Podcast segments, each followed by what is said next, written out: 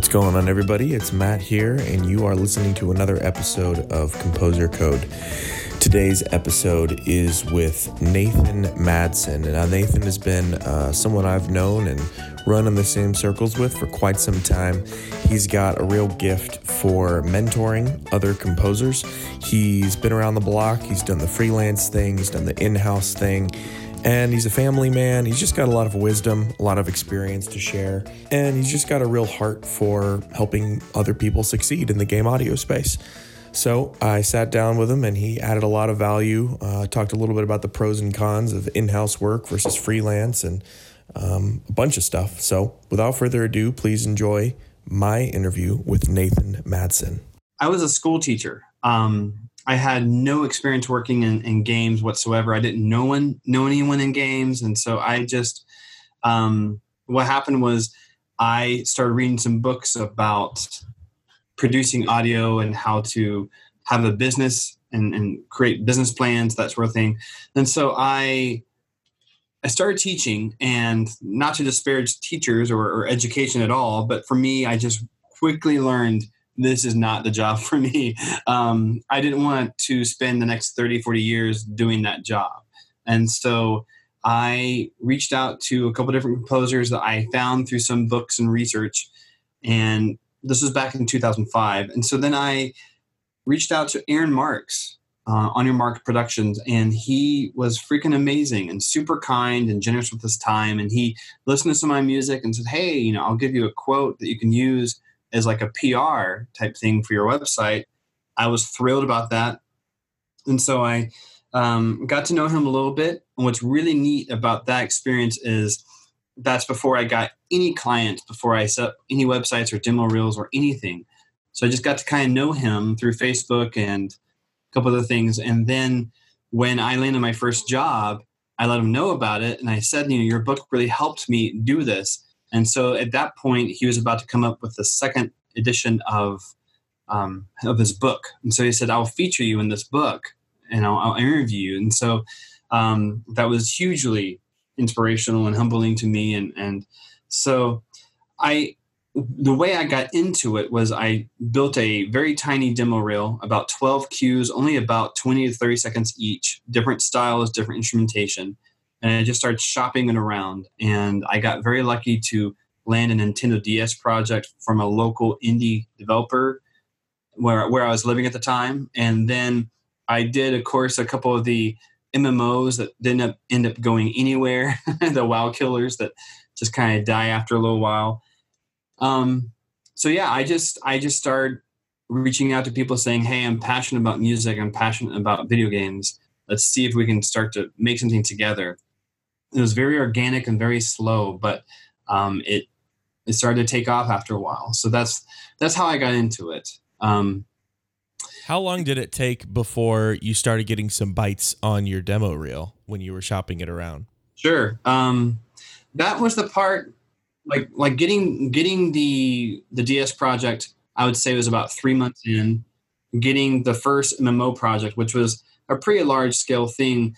Um, that was about six months in. So before that, I, I did some really small one off things because this is 2005. So this is pre iPhone. So there weren't app stores. It's not like it is today. And so a lot of the really small projects that you're working on would be things like flash based games, little puzzle things, that sort of deal. And so I did land a few of those. Again, the price point was really small and the scope of work I was doing was very tiny like maybe like five sounds and maybe one looping background track, and that was it. The uh, the one thing about starting off for me was I was a full time teacher at the same time, so that really eased up some of the stress to where I wasn't depending on anything I was doing with video game audio to pay any bills. And mm-hmm. so that allowed me to just kind of slowly, methodically just build things up and what's funny is like I used to have this different approach where I thought, okay, once I have a game that ships that has my name on it, that has my audio in it, I would feel like I've made it. And I had that happen and I didn't feel anywhere close to making it. So then I thought, well, maybe it's going to be like five or 10 titles. I got to those points and and I never felt like I made it. And even today, I, I do feel like I've established some things and I've been around the block a few times, but by no means do I consider myself like a made it composer. I'm just kind of learning the drill as I go. And so that would be one bit of advice to people that are starting out is give yourself some grace, try and set up a situation where you can pay your bills with something else. Because the last thing you want is to have your creative output also be tied to the stress of paying your bills or buying your food, that type of thing. That can be really, really hard. Um, later on, as you start to build up thicker skin, you start to feel like you know your work process better, you know yourself better as a creative artist, then you can do that. So, um, but yeah, I, I long story made a little bit shorter. I got pretty lucky and landed a few projects. Um, I mentioned the MMO project. It didn't go anywhere. That one just kind of vaporware, vaporware after a while. But the mm-hmm. Nintendo DS project, it did get finished. Um, it actually did not get published, but I got paid for it and it ran and it was totally done. That type of deal. So, um, yeah, it took a little bit of time. I imagine in 2005 there probably wasn't the same influx of composers that are constantly emailing developers, shopping their demo reel and stuff like that. But it's still at the same time encouraging for me to hear that you were able to land these gigs by simply shopping your demo reel, which I think is really cool and, and underrated. The whole cold calling aspect of it. Obviously, you want to build relationships as well. What do you think you did, whether in the way you presented yourself or your music, that set you apart from other composers and prompted those developers to hire you? That's a great question. I think one of the things that I did right off the bat that helped me out was I had, like I said, about 12 different short segments that were very different styles from each other. I had a couple jazz, a couple of orchestral, quirky, cute, kind of like casual bass type stuff, different tempos, different keys, um, obviously different styles and moods. So I tried to show range right from the get go. And I think the other thing that helped me at the very beginning was the website was super simple. It was just an HTML um, pre-made website I got from my hosting company. And so I had a picture of myself, a very short bio, and then just right there was like my demo reel. So there's no thrills, no shrills. It was literally just like, here I am, here's my music. Um, I think that benefited me because one thing I do when I critique resumes or, or actually demo reels from people is I look for okay, well, what are they showing? Are they showing one flavor all the way through? Are they showing multiple flavors, showing some range, that type of deal? Um, I definitely don't think that you have to be a show everything. Like for example, you're not going to find dubstep on my demo reel. you're not going to find lots of hip hop type stuff on my demo reel because um, that's just not my wheelhouse. But at the same time, you will find varying just styles and genres. So I think that helped. I think also just having it be very accessible. And then I really think just showing an eagerness and a desire to want to support the product. You know, um, I was so excited. For me, making money was not the, the goal when I started out. Um, obviously, now I have two kids. I'm quite a bit older. I have a mortgage. I have to make money to support all that that is a goal. But like the very beginning, since it wasn't tied to me being able to pay my bills, I was just excited and passionate about. I just want to see if I can even do this type of thing. Um, I think that carried through in the way that I communicated with my clients. Um, the other thing I did that my wife always teases me about is I'm always checking my email. I'm always checking my messages, and so I've had clients respond saying, "Your response time is killer." And so um, I think that's something, if you show a lot of attention, you pay a lot of attention to your clients, they're going to notice that versus someone that kind of ghosts them for a while and, and that type of deal. So that makes a lot of sense. You mentioned critiquing resumes. I know that you're a moderator on a popular forum and you've been uh, a moderator for several years now. And so I'm sure you see lots of interactions between game developers and aspiring composers. I'm curious, what is the worst interaction you've seen between a game composer trying to shop his demo reel to a developer and what's the best on the forum? Wow. That's an awesome question. So, um, I'll start with the worst. So the worst I saw was basically a person i won't say the name um, they're not on that site anymore i don't think and, can i say the name of the of the forum okay so it's gamedev.net so gamedev.net i've been a member there since about 2005 They made me a moderator when I was uh, when it was 2008 or so. So I've been a moderator for a while now. Um, I really enjoy it. But one time there is a person that he had a great headline to his post. He said, "Internationally renowned composer available for work." And then in the body of the post was stuff like I've scored 300 Hollywood films and, you know, blah, blah, blah. And like I'm recognized on both the Europe continent and US. And so several of us had been around game dev for a while by this point, And we're all like, like, who is this guy? we're curious.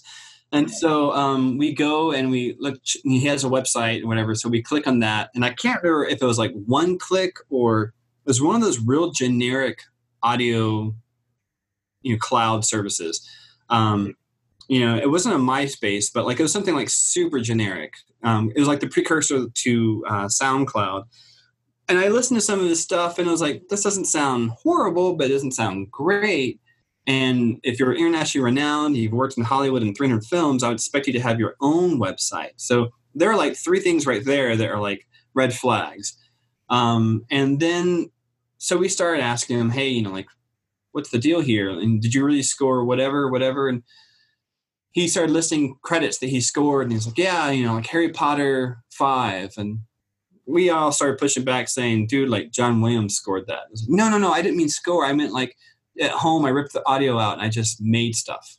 And I'm like, oh, it's one of those situations. So that's probably the worst, where he just grossly misrepresented himself uh, he kind of became a troll and took it a little bit personally when he got called out, which I can understand why you would react that way, but none of it was helping him. You know what I mean? Um, so that's probably the worst situation I've seen. As far as the best, I mean, I've, hmm, I don't want to use my own situation. I do have a really good cold calling email. Unfortunately, this company has now closed, but Venan Entertainment, uh, V E N A N, or yeah, N A N, Venan Entertainment was a company that made um, Ninja Town, the Nintendo DS product. Uh, it was a little like RTS type game, real cutesy. And what happened was I got that as a gag gift multiple Christmases ago from a friend. They even gave me the receipt saying, dude, you can just go get yourself a real game. And this is while back. This is a good while back, 2008 so 2009. And I was, I mean, it's got cute graphics. It got little hearts on it, that type of thing. And they didn't think I would like it at all. It's like, well, I'll play it. I'll try it. So I tried the game, and it's actually super fun, like super addictive and fun and challenging. And it was so much fun that like my friends tried it, and they went and bought copies of, of the game for themselves as well. And so, um, fast forward a little bit, I I beat the whole game, and I emailed the CEO of the company uh, and I didn't know I was emailing him. Probably got forwarded to him, but I emailed their contact saying, "I played all the way through your game. I loved it. It was super cute and engaging and fun and addictive, and I would love to work with you on something similar if you have a need for a composer. Here's my website. Check me out. Let me know. Kind of like that type of deal." And I've written those kind of emails a lot. Now, in this case, this was unique because I actually had played all the way through the guy's game and was showing like genuine like i really loved this product. I loved this experience that you created for me. You know thanks for doing that. Um, and he wrote me back. I didn't expect him to but he wrote me back and he said i get a lot of emails like this but something about your music and about your message made me want to just like dig in a little bit more and so then he hired me to write music for the next ninja town which actually instead of being a nintendo ds game it was an iphone game it was a it was a climber game. Yeah, and I was I was thrilled. I was just shocked by it. And and he and I became friends over the years and everything, and worked together on a couple other things that didn't launch, didn't get published, like tech demos. But it was great. It was such a fun thing to be able to do, and um, so I haven't had too many cold calls go that well. And I think what really distinguished me from others was I was really showing a sincere enjoyment of something that they were already doing and then something about my demo reel aligned with the vision of the next title they wanted to do. I didn't know that. I was just you know sheer luck, but they're like, "Hey, this guy likes our stuff. We like his music. We think this could work."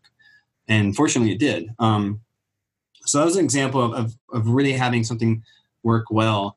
Um, gosh, there's so many examples. Uh, I don't see a lot of client to um, composer interaction on game dev because the way it's designed is i moderate the music and sound and we have that we try and make it solely about feedback about tutorials about just sharing growing as a group and uh, community of composers so the actual like engagement and working trying to find people that's going to be in a different site of the of the website which i go to sometimes. I just don't go to it as much as i do the music and sound forum so but you know there's one guy that i really like. He's younger. He's on there right now and he um, does a really good job of just helping other people out.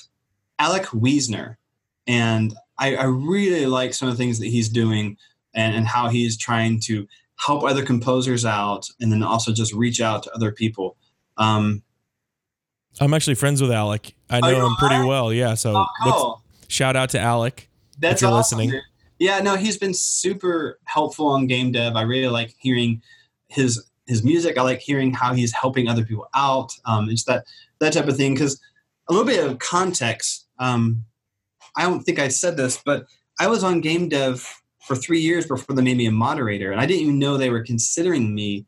In fact, once I became a moderator, I saw you know they have like hidden sections only staff can see of game dev, and they had this huge discussion about we need a moderator for music and sound, and someone said, "Well, what about this guy, you know, Nate Madsen?" It's like, "Oh, definitely, he's always helpful," and that is what helped me get into that role. Um, and I could see Alec being the same way because he seems to just have a genuine enjoyment and uh, desire to help people. Um, and so that's always, always going to serve people well, in my opinion. So he, he's doing a he's doing a really good job. It, it's uh, it's hard because you want to create your website for those that are wanting to figure out how to land clients. First off, your demo reel should be easily accessible and it should be one, be one of the first things that they see when they go to your website. When they land, it should be bam right there. Because realistically, potential client is not going to spend much time at all on your on your website. You know, on any of our websites, they're not going to spend very much because they they just don't have much time. And plus, we all know attention um, attention span on the website on on the internet is super short right now. So you want to just hit them and say, "Bam, this is who I am," and then let them start hearing your music. That type of deal. And so that was one of my critiques. Um, I also think some of the sizing was a little bit weird, but other than that, I was like, dude, this is freaking fun. It's a great way, and it's really colorful and vibrant. And it's engaging. So I thought it was a great idea. It's just need a little bit of tweaks here and there.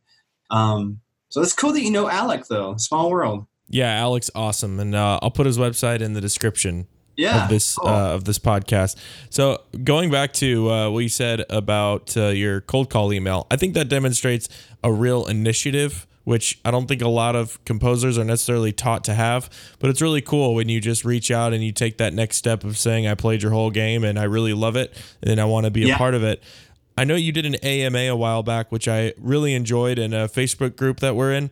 And you had talked about some of the tips that you've experienced and that you've accumulated over the years for interviewing and getting jobs in house. In addition to something like showing initiative, what are some other qualities that you think hiring managers look for when choosing a composer to hire?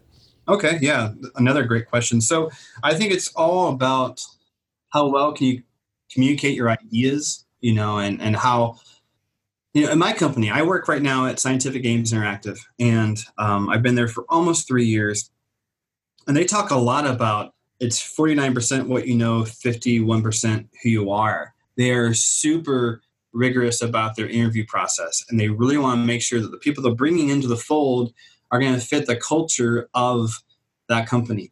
Now, that's not to say it's it's not saying that you have to be type A personality or type B. I'm not using the classical sense of you know a type A person. I'm just saying you don't have to fit the mold. Like, let's say there's a manager that you know loves to go out and do sporting events, and if you're not into sports at all, it doesn't mean you're going to not fit in there. It's things where they just want to see: Are you passionate? Do you have integrity? Are you engaging and excited about what you're doing? Are you a problem solver? Those are things they're really concerned about. So, um, because at my company, we have a wide, wide range of people who are extroverted or introverted. We have people who love to do board games. We have people who love to do bar crawls, you know, and just go out and experience life that way. We have fitness nuts. We have couch potatoes. I mean, it's it's the huge gamut of people. But what I've seen across all of these people at SGI is just they're super eager to help each other out. They're very invested in the product, and they're very curious about the solutions. And that's that's from like the top down and and all all kinds of ways. So I would say if you can show those type of qualities, um, you know, interviewing is not nailing every answer. Uh, my father-in-law is a director at Oracle, and he will purposely sometimes ask a question he does not expect a candidate to know the answer to to see if they're going to try and flub it and lie and or if they're going to be like hey i don't i don't know about that yet but i'm excited to learn about it um, I had that happen one time. I, I really felt like crap. I may have, uh, I may have messed up here. I may, may not have a good answer or whatever. Um, I was interviewing for a company, uh, NetDevil, Louisville, Colorado, and they make MMOs. So the guy, he was one of the co-founders, asked me, "Well, what MMO games do you play?" And I could feel my brow like get sweaty because I was like, "Oh crap, I don't, I don't play MMOs." And so um, just kind of off the cuff, I said, "Well, I I actually just play consoles because." And I had read this article. I mean, this was sincere. I'd read an article talking about back in the day, at least, keep your machine as clean as possible. Uh, your your audio machine. Don't don't put anything extraneous on it that's going to bog it down. Just you know, have it be uh, as free for resources as you can, and, and all that type of stuff. It was again this this may be way outdated IT information, but um, back in the day, it seemed to be applicable. And so I didn't game on my computer at all. I just gamed on my PlayStation or, or you know other type of things. Um, yeah, and so and I remember like I, I gave the answer and kind of like was like stressing. And I was on the phone with the guy. He couldn't see my face, but he was like, "All right, that's a good answer. Fair enough." You know, and, and we moved along. And so it could have been a situation where I freaked out, like saying, "Oh crap, I don't, I'm not showing." experience in the main thing you guys are producing is that a, a notch against me but when I had a good rational answer to it, saying, well, this is why I'm not doing this, um, then he was able to accept that. And then we moved on to the next thing. So I would just try and stress to the person that's interviewing you what your strengths are and anything that you don't know, be very forthright about it, but then also show I'm very excited about the opportunity to learn more about that, mm-hmm. that kind of thing. Um, it can make or break interviews when you do that. So I really stress that. So I know you mentioned you have two kids.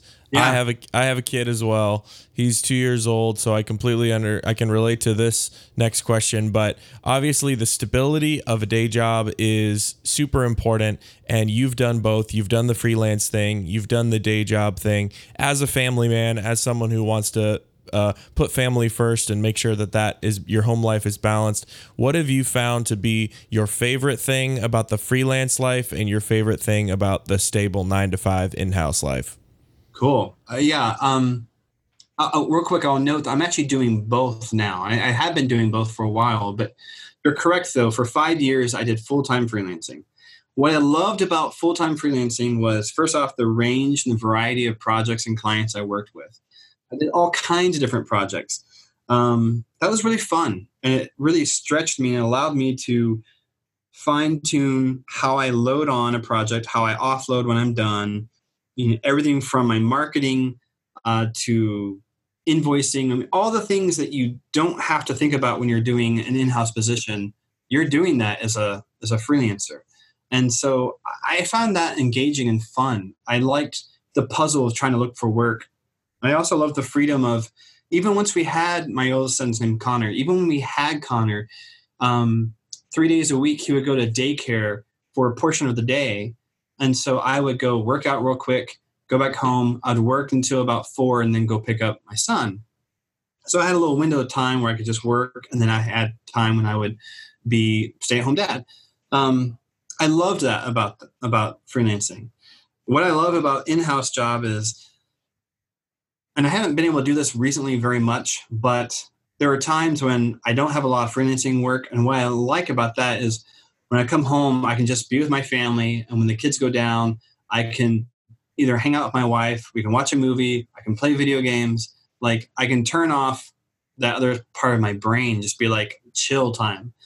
Um, and that's that's really nice. And it, there's a lot of freedom to not having to figure out where your next job's coming from, um, that type of deal. So there's pros and cons to both. Another thing I really love about freelancing is the ability to build your own setup, build your own what you want to do, what type of tools you want to use, how your room's going to be, all that stuff. It's up to you, you know, and that also can be a negative because it's also can be expensive. um, that excuse me, that type of thing.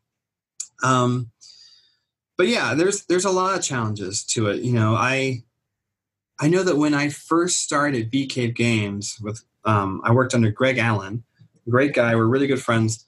Um, he was the audio director there and i know that it took me a little bit of time because i came out of a period of five years of being my own boss to suddenly having a boss and trying to learn okay how does greg communicate what does he want from me where, where do i fit in what's my role here how do i engage and, and work with all the different departments and you know he and i we even had like i think we were out having lunch one time this is multiple months into the job he's like yeah you're kind of like navigating figuring out the flow when you first got here. And he even said, I just remembered, yeah, he's been freelancing for five years, you know, full time. So he's getting used to having a boss again and going into the office.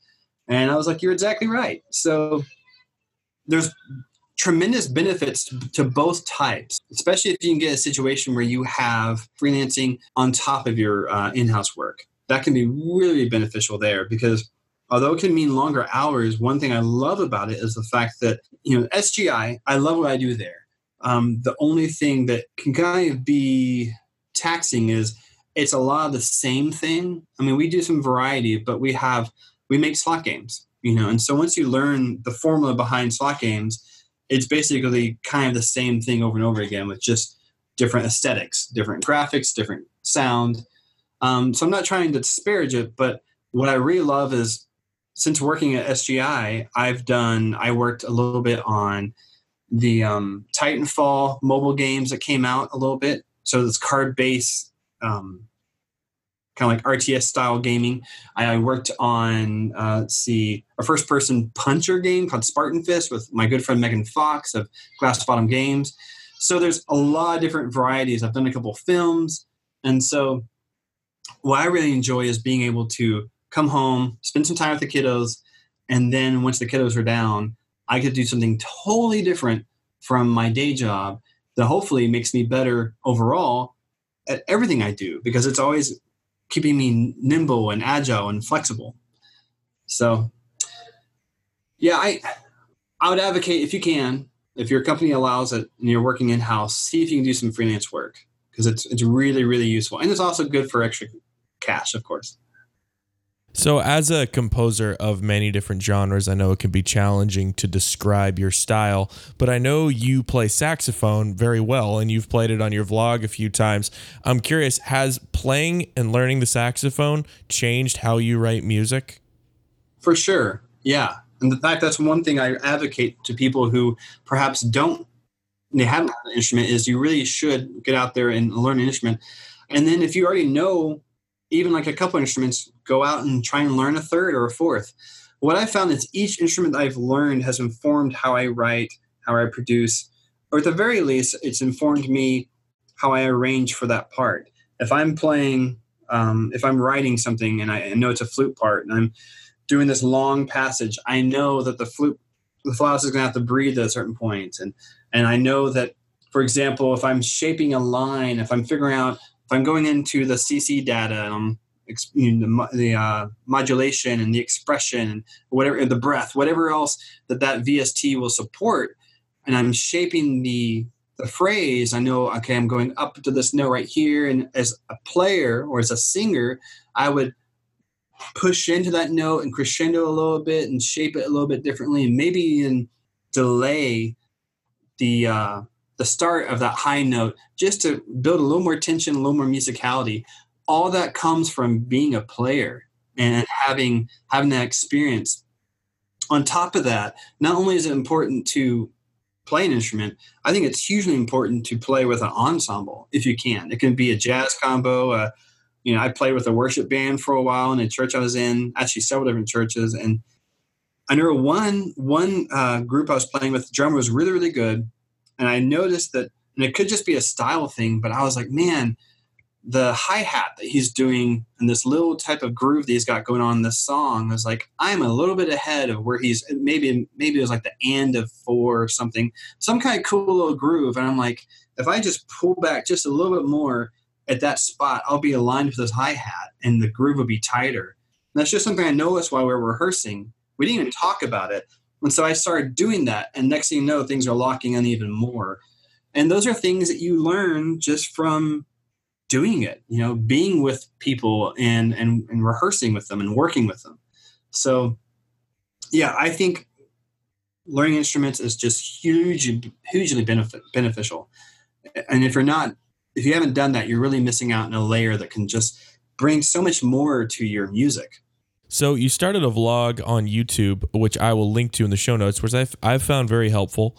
And it, I think it's great how you uh, really want to invest in uh, younger composers and people who are newer, sharing your advice, sharing the things that you've learned. I'm curious, what is something that you have learned through your vlogging process? This can be about music, about yourself, about the internet, anything. Oh yeah. Okay. I've, I've learned a lot. First off, I learned it's a lot harder to be consistent doing a vlog and I thought. Yes, it is. I was gonna. I had grand schemes of like you know. I think it was like every week I was gonna do a vlog, and I did that for a while, and then things started to slow down. Um, one thing I've learned is just now having done it a little bit. You know, like like the first 11 episodes or so or maybe the first 10 i didn't have a gimbal and for those that don't know, a gimbal is basically something that's going to stabilize your phone. So if you're walking around and you're holding your phone out so you can get yourself in the shot, and it's not like super close up on your face, then you're going to have the impacts of your footfalls and it's going to create a shaky video. And so I learned about that. And I've learned, you know, you can watch some videos, you can just see just how much production time goes into the really polished ones that have a lot of different graphic changes and transitions. Um, another thing I really learned was just the fact that so I have to kind of get myself out of my own way when I do my vlog because just and I'm just doing this with my iPhone. It's like the bare minimum equipment possible. My iPhone and a gimbal is what I use if I'm moving around. Um, and then I use iMovie. So I'm not investing any money really into this at all, except for the gimbal. So I have, you know, the, the, the iPhone showing me how I look, and that was extremely distracting to me at first. And um, I would mess things up I'm trying to say, and I would lose my space, my my spot, and just so what I found is the more I was doing it, the more comfortable I was getting with it.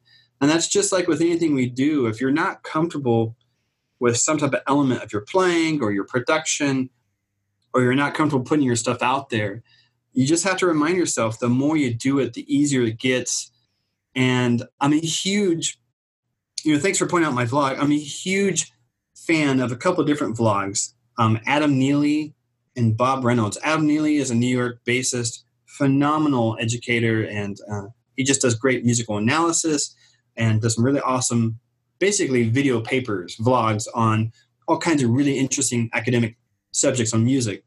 Then Bob Reynolds plays with John Mayer. He's played with Snarky Puppy. he's a phenomenal saxophonist. And so I watched those guys, and those guys inspired me. And Bob Reynolds really stresses, in fact, one of his albums is called um, Perfection, is, uh, oh crap, what is it called? can't wait for perfection or something like that. Uh, perfection. Oh, it's perfection is the enemy of good.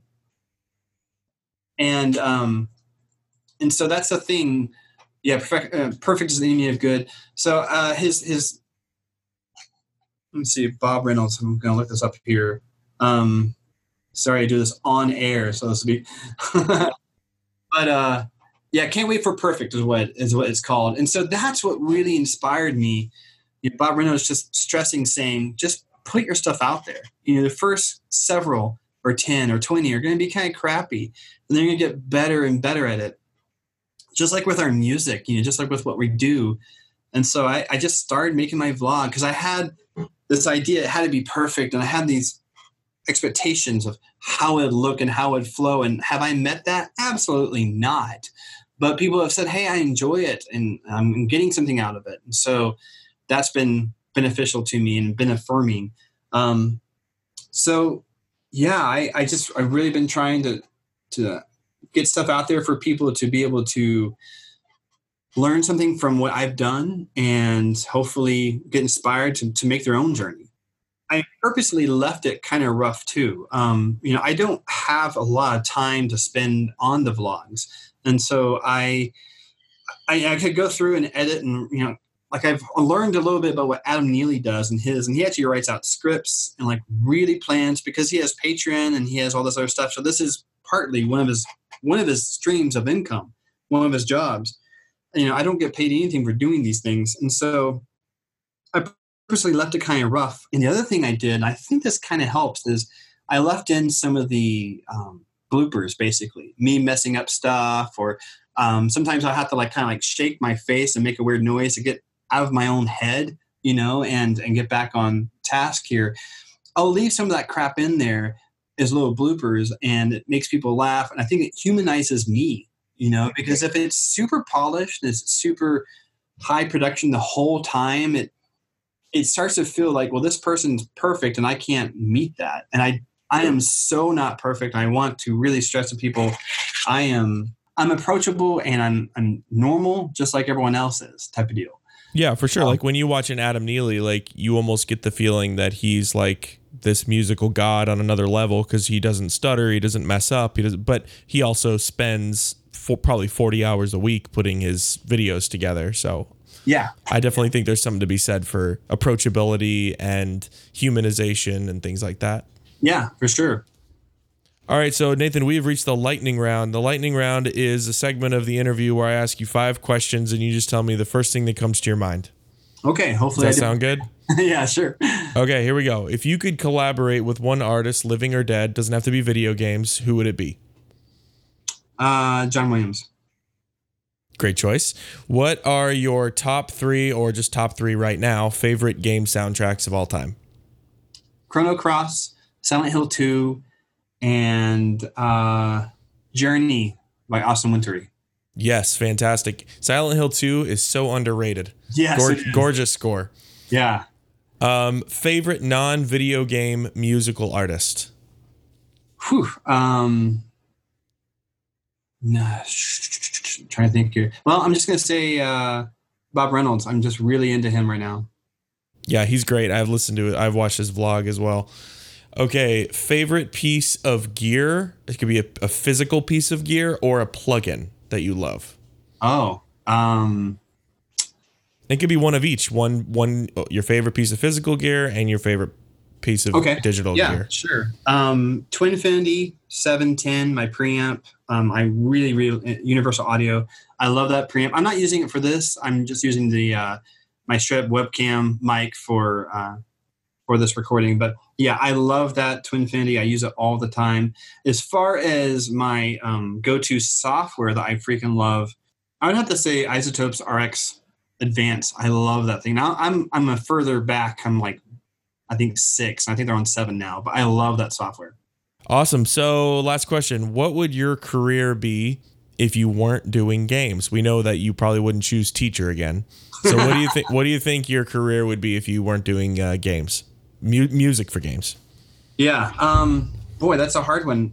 So, believe it or not, I used to want to be a lawyer a long time ago. Um, I really like law. I love just the whole system and, and how it works and learning about it. And um, yeah, I was in middle school. I was doing one of my social study classes, and we were talking about case law and, and how it sets precedent and everything. I was just very fascinated by it. And so I, uh, I used to want to be a lawyer, but now I'm. My, my uncle's a lawyer and he's a great guy, but I've I've heard lots of bad stories about lawyers too. I feel like they get a bad rap. So mm-hmm. I don't know. It depends on what what type of law I would study or practice as well. Um, I think that make a huge difference. But yeah, I used to want to be a lawyer. you could do like copyright law for musicians. There you go. Yeah. Cool, man. Well, for my last question, I just want to give you an opportunity to tell all the listeners where they can listen to your music, uh, where they can find out more about you, and any projects that you've got going on or anything you're excited about. Awesome. Yeah, thank you for so much for first off for having me and, and for doing this interview. Of course. Um, so my website, it's very simple. You just madsenstudios.com. That's M A D S E N studios.com. That'll take you to my page. Um, and from there you can hear my music. You can see the stuff I've been doing. Um, if you want to look at my resume, you can. I've got a couple different video reels, and then scroll all the way down. I have a, a blog that I keep sort of up to date. Um, I, am a little bit behind in that, but yeah, that's where you can find me. And from there, uh, of course, it has the links to my my LinkedIn, my Twitter, and my Facebook. I'm very, very active on Facebook. Probably that's my spot I'm most active on. So go there and just look up Nathan Madsen. You can look up Madsen Studios LLC as well, and, and friend me there. But um, yeah, that's that's where I post the stuff I'm doing and updates and, and show show upcoming projects, all that type of stuff. Well, fantastic. Well, Nathan, thanks so much for being on the show, man. You've added a lot of value. And um, go listen to Nathan's music, and I'll link your vlog in the show notes and all that stuff. So thanks for coming on the show, man. Awesome. Thank you for having me.